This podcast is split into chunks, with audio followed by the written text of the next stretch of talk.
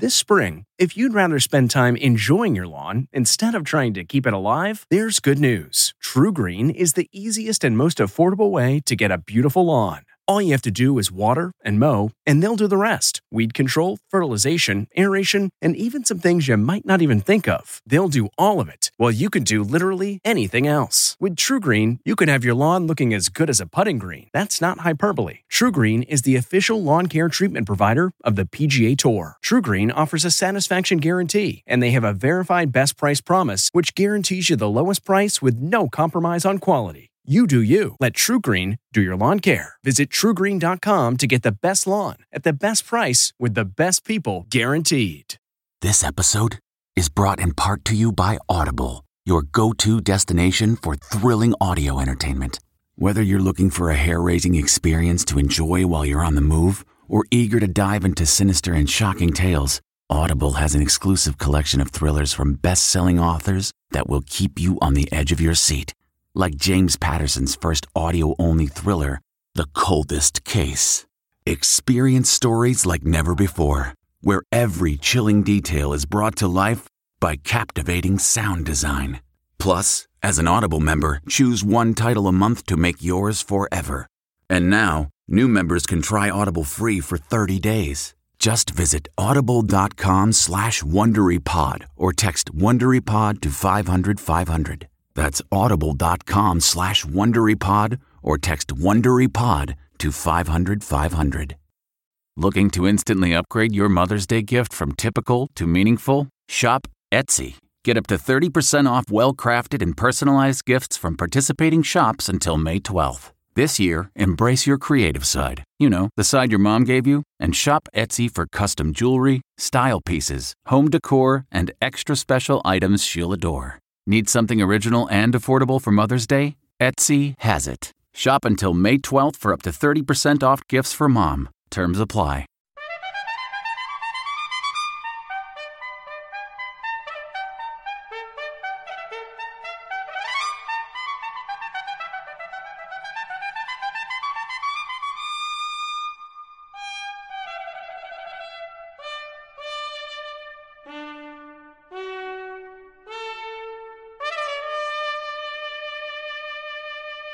Good morning. I'm Jane Pauley, and this is Sunday Morning. It's known as passing, the centuries old practice of light skinned African Americans who can pass as white. Objective, escape racism, and perhaps gain some of the advantages of white privilege. But it can come with a heavy price, not least a troubled conscience.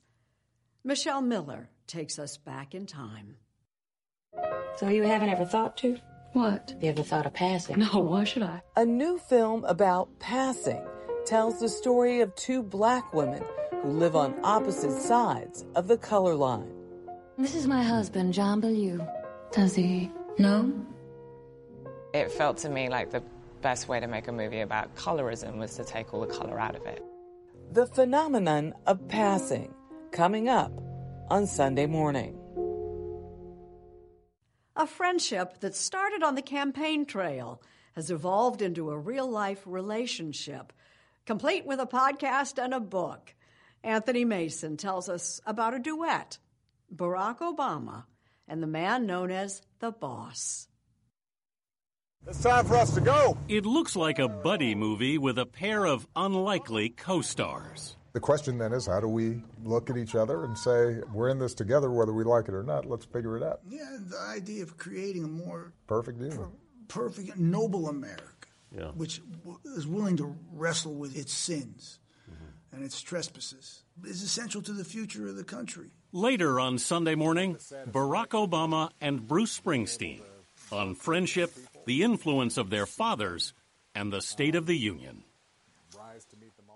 We swat them, spray them, and then we scratch. David Pogue introduces us to a man with a new approach for taking on mosquitoes. Climate change was contributing to the spread of deadly mosquitoes around the world, and there wasn't much we could do to stop them. I learned that mosquitoes killed more otherwise healthy people than anything else on the planet. But a Google programmer had an idea for a novel solution. That began with the construction of a robotically controlled mosquito breeding factory. you realize how sci fi and weird that sounds. I really appreciate how weird it sounds. Incredibly, the idea worked.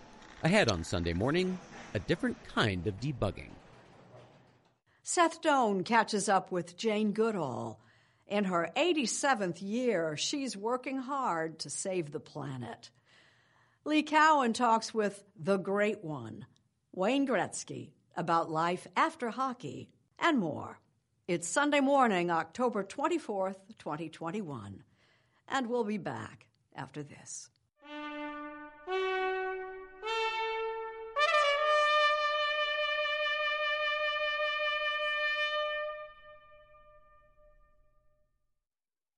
Passing. Its roots are in the pre Civil War South. Now, Michelle Miller tells us, a new movie based on a nearly 100 year old novel explores this very complex subject. Viola, we've been looking everywhere for you. Are you talking to me? It's been a theme in Hollywood for years. I'm your mammy.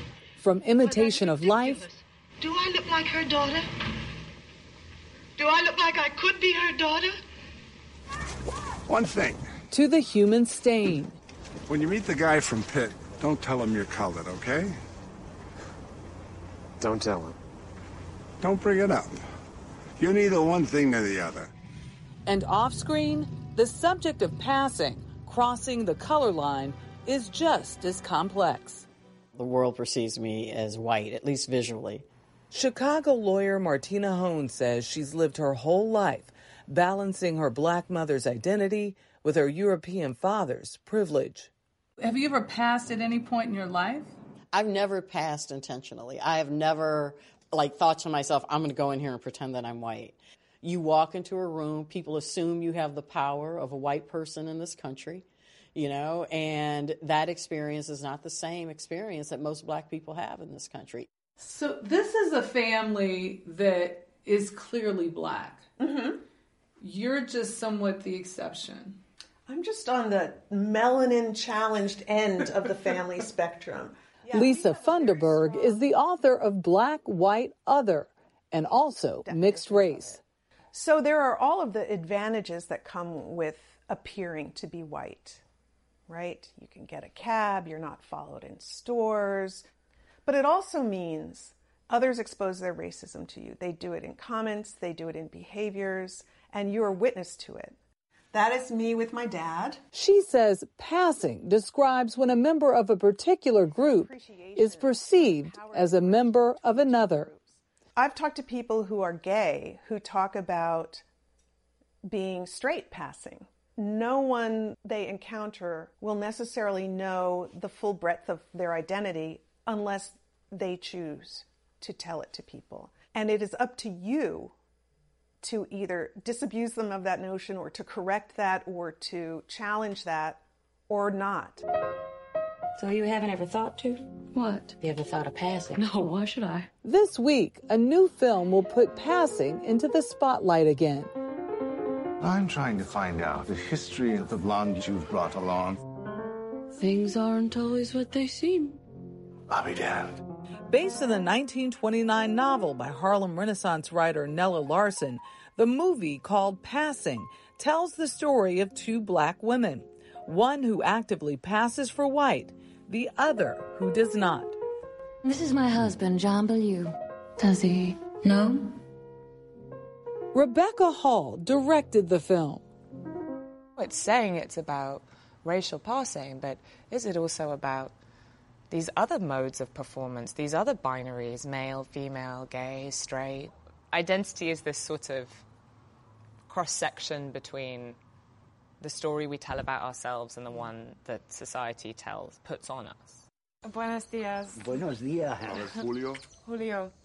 Best known for her role in Vicky Cristina Barcelona, Hall is making her directorial debut. I mean, I spent all the pre-production here. And, like, to pull know, it off, around she spent time in. Harlem This at the very Schomburg Center for Research in Black Culture and filmed on this street. You know, everyone said it's too big a scope, it's too arty, it's too ambitious, it's too formal, it's too black and white, it's too all the twos, and here we are. What have you told them? Ruth Negga and Tessa Thompson curious, are her stars. And you're happy? Of course, really. As you say, I have everything I ever wanted. to have the privilege of ambiguity as a Mhm. protagonist on screen is really rarefied as women characters, particularly women of color. Did it cause you to reflect on who you saw yourselves as? Oh, it's all, for me, it's about belonging. Everybody, every person of color or anybody who's marginalized or different. It's as simple as when you walk in a room, you scan it, and you, know, you do it unconsciously. The two words for me safety and belonging. Both actors say they've been faced with stereotypes of racial conformity. I've had that experience from various viewpoints Mm. of, but you're not really black, or, but you're not black. I mean, it's amazing what someone can do with the intonation mm-hmm. of their one's voice, you know. I remember growing up this idea of like you don't talk black, you don't talk like that, you know, which yeah. there shouldn't be a uniform idea in terms of blackness. There's probably a time when we all engaged in some form of passing. Stanford historian Allyson Hobbs has written a history of racial passing in America. Perhaps somebody made an assumption about us and we went with it.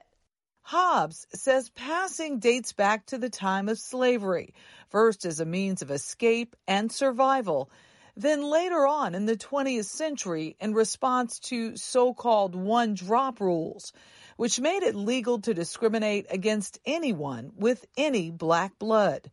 Still, some in the black community consider the act of passing as a betrayal of their identity.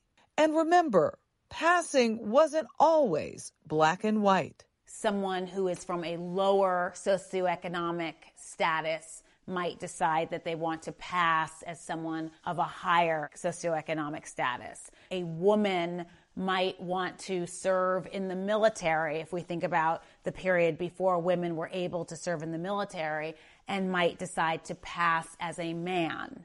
During the period when Chinese people were excluded from coming into the United States, sometimes Chinese immigrants would pass as Mexican. Of course, today, with the world becoming more multiracial, Hobbs says passing is almost a thing of the past. Still, there are lingering effects. The person who passed had to sever their relationships with their family, their friends. There were very high emotional stakes to passing. Something director Rebecca Hall discovered firsthand. My grandfather was African American and passed white. Hall is the daughter of British director Peter Hall and American opera singer Maria Ewing. She says telling the story of passing also meant confronting her own family history, which included some uncomfortable conversations with her mother. Because I, I did pretty much all my life look at her and think, you look like a black woman to me. Wow.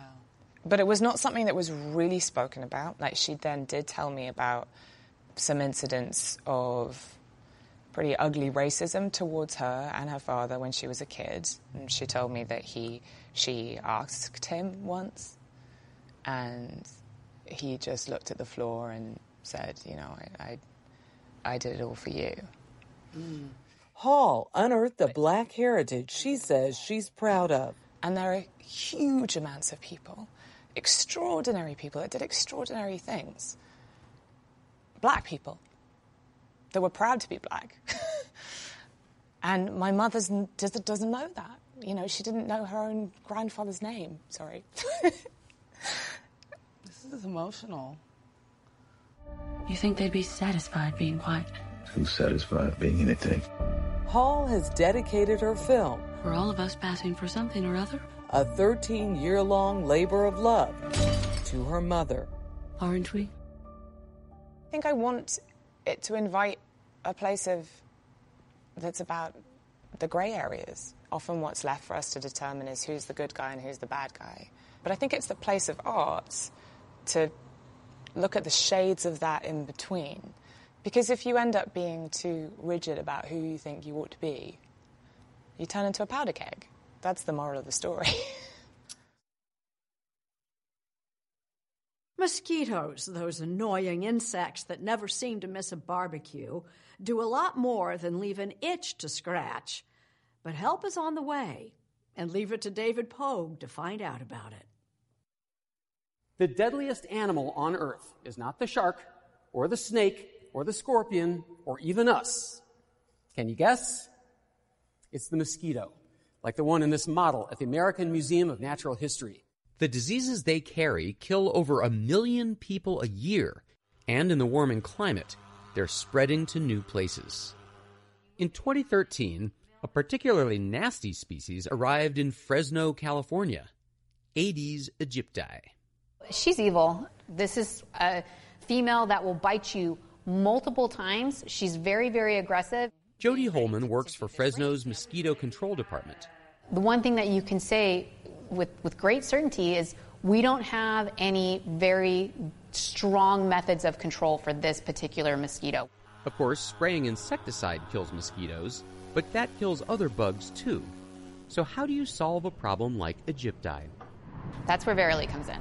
What I wanted to do was a variation on something called the sterile insect technique.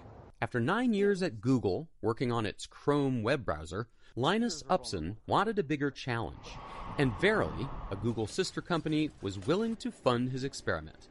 If a sterile male mates with a fertile female, she'll still produce and lay eggs, but they won't hatch. Each generation gets smaller and smaller, and you can actually completely remove mosquitoes from an area. So Upson hatched a plan build a factory that churns out millions of special male mosquitoes, each carrying a harmless natural bacteria that makes him incapable of reproducing. Release those males to mate with the wild females, with the EPA's blessing, of course, and presto, the mosquito population plummets. In theory. Oh, wow. You have an airlock? Remember, leave the mosquitoes in. Pete Massaro, Google's director of automation, gave us a rare tour of Massaro's marvelous male mosquito making machinery. Is it's taking those now bags filled with food and L1 larvae, it's putting it onto trays. Those are going to then enter into the larva rearing robot. For the next six days, this robot will keep the mosquitoes warm, feed them, and keep them company. The females are slightly bigger than the males. The next step is to separate the boys from the girls using a glorified sieve. We're able to separate 97 to 99% of the males and females. But 99% isn't enough. Releasing any females might make the problem worse. So this machine photographs each bug, studies the picture to determine the sex, and then blows away the females. And, and that works. That has worked so incredibly well that, you know, to our knowledge, no females have ever left this factory. Finally, these vans release the sterile males into the wild. Senior scientist Jacob Crawford was in charge of measuring the results. I very clearly remember a huge drop in the hatch rate.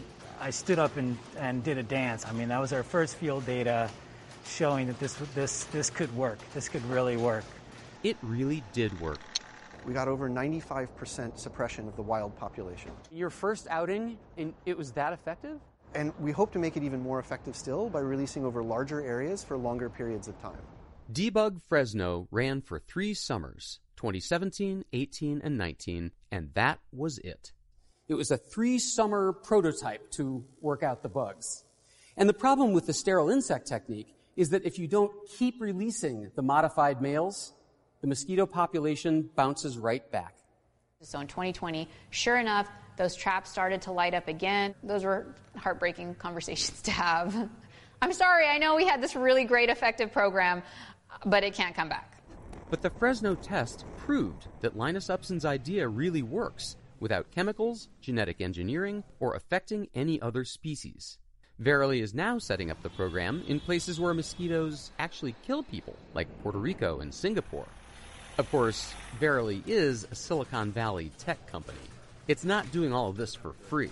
Uh, the goal is to make this a sustainable business. The pitch to governments we'll get rid of your mosquitoes for less than you're spending on the diseases they spread. It's been a strange, satisfying second act in Linus Upson's career. Wow. I mean, it's not a web browser, right? It's not. It's it's nature. It's not all within your control. Different kind of bugs we're dealing with. Talk about unsung accomplishments. David, who knew? And why do I have the feeling there's plenty more where that came from? There is, Jane. That mosquito story is also episode number one of my new podcast. It's called Unsung Science, and each week's episode tells the backstage story of a breakthrough in science or tech from the characters who did the breaking through, like the biochemists who figured out how to get the mRNA vaccines to work, or the NASA engineers who got the rover to land on Mars all by itself, or the storm chaser who discovered that something weird is going on with Tornado Alley, or the linguist who makes up the fake languages for Hollywood movies. It's all free at unsungscience.com or wherever fine podcasts are played. And if you listen to episode one, you can find out how that mosquito program is doing in Singapore. We really need new phones. T-Mobile will cover the cost of four amazing new iPhone 15s, and each line is only $25 a month. New iPhone 15s? Only at T-Mobile get four iPhone 15s on us and four lines for 25 bucks per line per month with eligible trade-in when you switch. Minimum of four lines for $25 per line per month with auto pay discount using debit or bank account. $5 more per line without auto pay, plus taxes and fees. Phone fee at 24 monthly bill credits for all well qualified customers. Contact us before canceling account to continue bill credits or credit stop and balance on required finance agreement due. $35 per line connection charge apply. Ctmobile.com. Over some 60 years, the legendary Jane Goodall has redefined our understanding of primates and the relationship between humans and animals. And she tells our Seth Doane she's only just begun.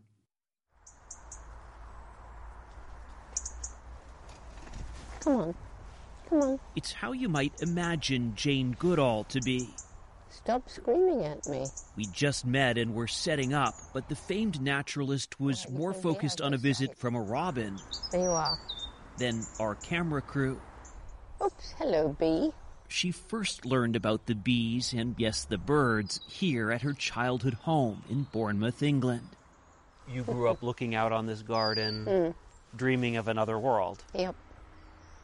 I did. and she found it in the Gombe rainforest of Tanzania, where her groundbreaking work studying chimpanzees in the 1960s made her a National Geographic cover girl. At age 87, she can still be found on the front of magazines and running a conservation empire. Her Jane Goodall Institute, dedicated to protecting wildlife and the environment, has chapters in two dozen countries. And there's Roots and Shoots, a program to engage youth around the world. Goodall's own fascination with animals started when she was a kid, spending hours in this tree with library books. I read Tarzan up there. There was no TV back then. That's when my dream began. I'll go to Africa, live with animals, write books about them. That was it. No intention of being a scientist because girls didn't do that sort of thing. She started as a secretary, then landed a job as an assistant to paleoanthropologist Louis Leakey. He was on the lookout for a quote, fresh pair of eyes and fiery spirit. I clearly was passionate. I clearly had an understanding of animals, and he felt that women might be better in the field, that we might be more patient. Also, he, he wanted somebody who hadn't been to college, so he wanted an unbiased mind. Leakey raised money for Goodall to spend six months in the jungle studying chimpanzees in Tanzania. Little was known about them at the time. So these were your earliest observations? Goodall filled stacks of journals with notes. I transcribe these every night. Wow, look at this 37, 38, 39, 40. Mm. Every minute you were noting the behavior. Yes. Crucially, she witnessed the chimps fashioning and using tools, something believed until then was unique to humans. Did you realize that what you were seeing was so extraordinary? I knew that it was going to make a huge impact. In fact, a lot of people refused to believe it. Why should they believe this young girl? She hadn't even been to college. But editors at National Geographic were intrigued. They sent a photographer, cameraman, Hugo van Lawick. And when his film started doing the rounds, showing the chimps using little twigs to fish for termites, they had to believe. There was a directive from National Geographic to not only focus on the chimpanzees, but for uh, But. Hugo to focus on you. I know. Did that bother you? Well, it was frustrating, but you know, oh Jane, you know, I want you washing your hair. Oh, could you wash it again? I didn't get the light right. This is funny. In a wilderness boudoir, Miss Goodall lathers her blonde hair with water pure enough to drink. It put me in a limelight that I did not want. But then there was all this press about, oh, she's only, you know, got money from the Geographic because she's got nice legs and things. Did you feel objectified? It was just a different world. And so, well, if it's my legs, truly, that have helped me get money to study the chimps, thank you, legs. That photographer became her husband, and they had a son together. And in her decades long study, those chimps also became much more to her. Ollie, grumpy old JB, Flo with little Flint. It's almost like you're showing me family photos. Yeah, I know. Chimpanzees share 99% of humans' DNA. The difference, Goodall points out, is the development of our intellect. Which makes it utterly absurd that this most intellectual of all creatures on the planet is destroying its only home. That's your mission Yes. now.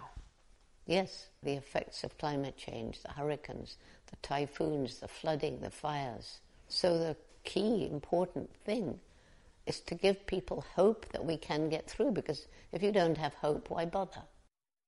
She's written a new book on hope and calls it a survival guide for trying times. It's part of her race to reach as many people as possible. This planet, it doesn't have infinite natural resources. They're finite. They can come to an end. So, what's going to happen if we carry on with business as usual? Pre pandemic, Goodall says she was on the road 300 days a year. Now she lectures and holds meetings from her room in the attic. Virtual Jane, as she calls herself. Do you want to be this busy? No, Really? no. Why do you do it? Because there's a message to get out, and I'm getting older, and there's less time left ahead of me, and the world's falling to pieces. You feel this urgency. Yes, I do. It means a lot of talking. Have another sip. She says whiskey soothes her vocal cords. I don't want to turn into a couch potato. A daily walk soothes pretty much everything else. You can't just sit all day. It's ridiculous. I can't imagine that you've ever sat all day. Um, not really, no. Hello, seagulls. Here along the English Channel, And, um, it's again clear she's drawn to the natural day. world, but protecting that means shifting her attention. So now I have to speak to bankers and lawyers, CEOs and politicians. What do you say? I tell them stories, I try and reach the heart. People have to change from within. And that change, Goodall says, can start small. Everybody can do something. I mean, when you go shopping, you can ask yourself, hmm, did this product harm the environment when it was made? Was it cruel to animals? Is it cheap? Why is it cheap? Is it cheap because of unfair wages? You're asking people to do a lot. Well, why not? If they care about the future, especially if they've got children, you don't have to do it all. You know, even if you just pick one thing, like eating less meat, just do something.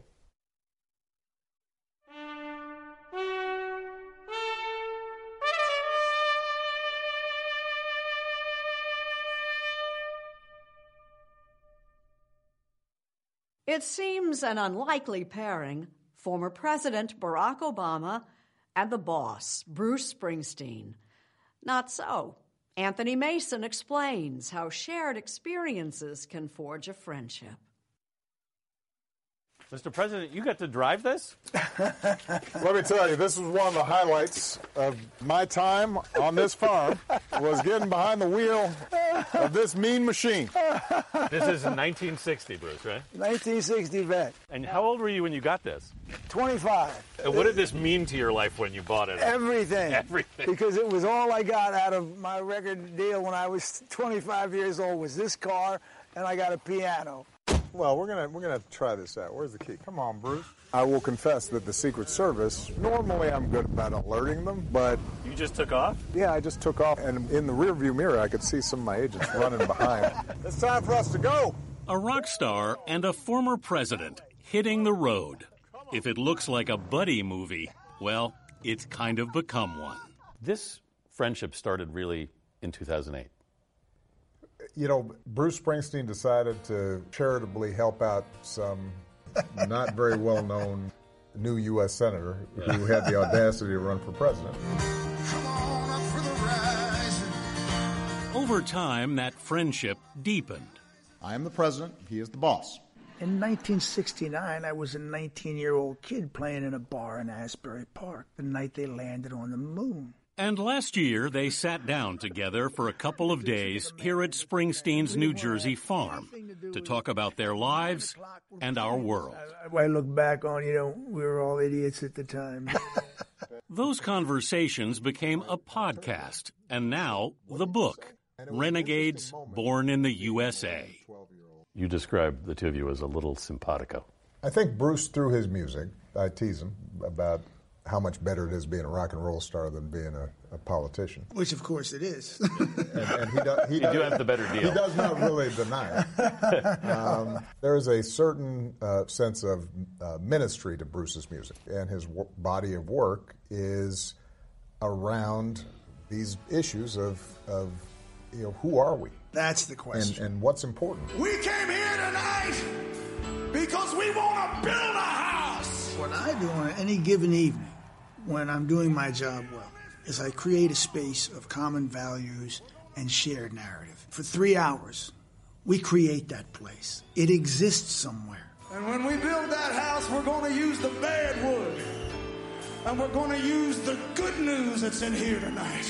And that power of storytelling is, you know, at its best what good politics does as well, right? It says, here's who we are, here's a common story we share. I have brothers, sisters, nieces, nephews, uncles, and cousins of every race and every hue scattered across three continents. And for as long as I live, I will never forget that in no other country on earth is my story even possible. You get a lot of nostalgia sometimes for 50s and Leave It to Beaver and Picket Fences. And that was a genuine shared story, except it left a whole bunch of stuff out. And a lot of people out. People like me Yeah. were left out. I think where Bruce and I sort of overlap is that sense of it was necessary to revise the story, to make it inclusive. People have got to recognize the country for what it is its faults, its blessings. One thing that's interesting, I think a lot of people would look at this and go, what's a guy from Hawaii and a guy from New Jersey, black guy, white guy, what, what have they got in common? You both see yourselves as outsiders. You talk about feeling invisible growing Oh, up sure, yeah. here. It might be the story of all artists and musicians that you start you start from the outside. When I was young, I felt voiceless. I felt invisible, but I fought to find out where I belonged. I joked with Bruce. I said, "Well, I don't understand why a kid from New Jersey uh, thinks he's an outsider because now I'm an outsider. You know, you, you, you can definitely understand why Barack Obama is the outsider. Um, what I do think um, we both shared was that sense of having questions about well, how how do we fit into the existing narrative? How do we fit into the communities that we're born into? Partly because Bruce, you talked about your dad being sick. My dad was absent. Well, you both talk about having essentially absentee fathers. And, Yeah. And I think that can contribute to that sense of feeling like I, I don't know exactly how I'm supposed to behave or how I'm supposed to act. Well, let me ask you this, because you said something in the podcast, Bruce, that really struck me, which was that in many ways, your work was really about your father. The more I look back on it, the more that's the conclusion I come to. What were you doing in that? Well, in a sense, we'll try to be him. You know, I tried to create a physical self that I thought he would approve of, have a success that I thought he would approve of. But I also felt a certain sort of that I was an instrument of revenge for the disappointments that my father had in his life. And so I started to intensely tell these working class stories that were filled with both. They were both hope and compassion, but a lot of anger also. And uh, I think Barack had a very similar. I mean, why did you become president? Who were you trying to impress? well, that was my next question. Do you think, in some way, you know? your father's absence drove your ambition? Absolutely. Yeah, my father was absent. He left when I was two. I met him only once, knew him for about a month. That's interesting how influential that month turned out to well, be. Well, that's right. I, mean, I wrote a whole book called Dreams from My Father, a guy I didn't know. How unusual was it to have an integrated band back in the day? In their podcast conversations, they touched on some tough subjects. I think, why is it so hard to talk about race? Why am I, why am I pausing here? you know. For years, Springsteen's E Street Band featured Clarence Clemons, who died in 2011.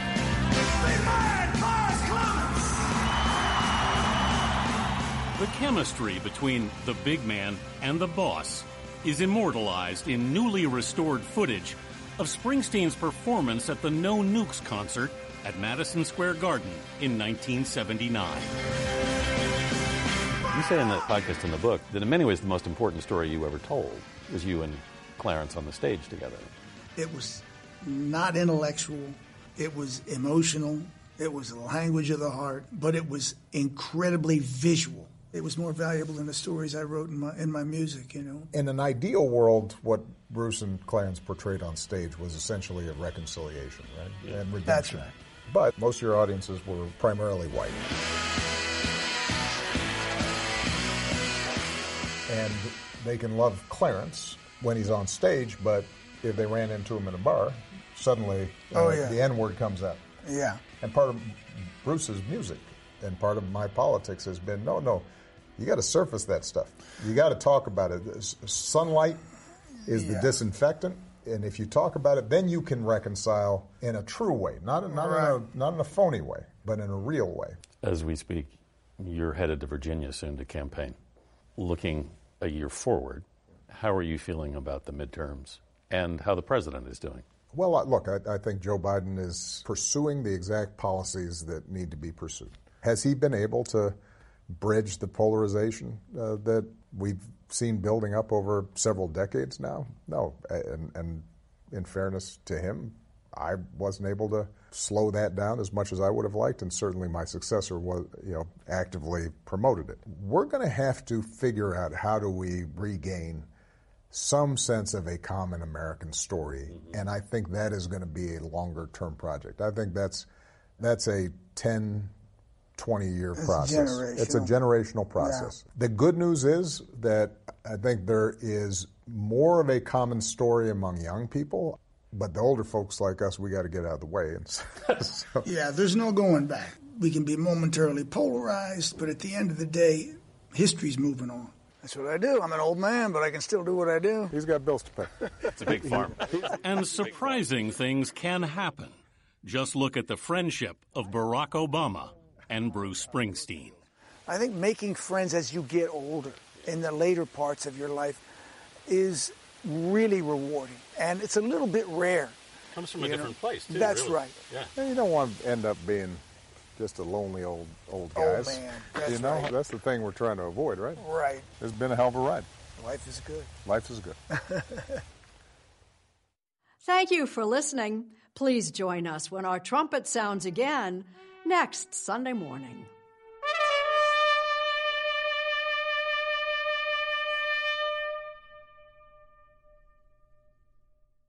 If you like CBS Sunday Morning with Jane Pauley, you can listen early and ad-free right now by joining Wondery Plus in the Wondery app or on Apple Podcasts. Prime members can listen ad-free on Amazon Music. Before you go, tell us about yourself by filling out a short survey at wondery.com/survey.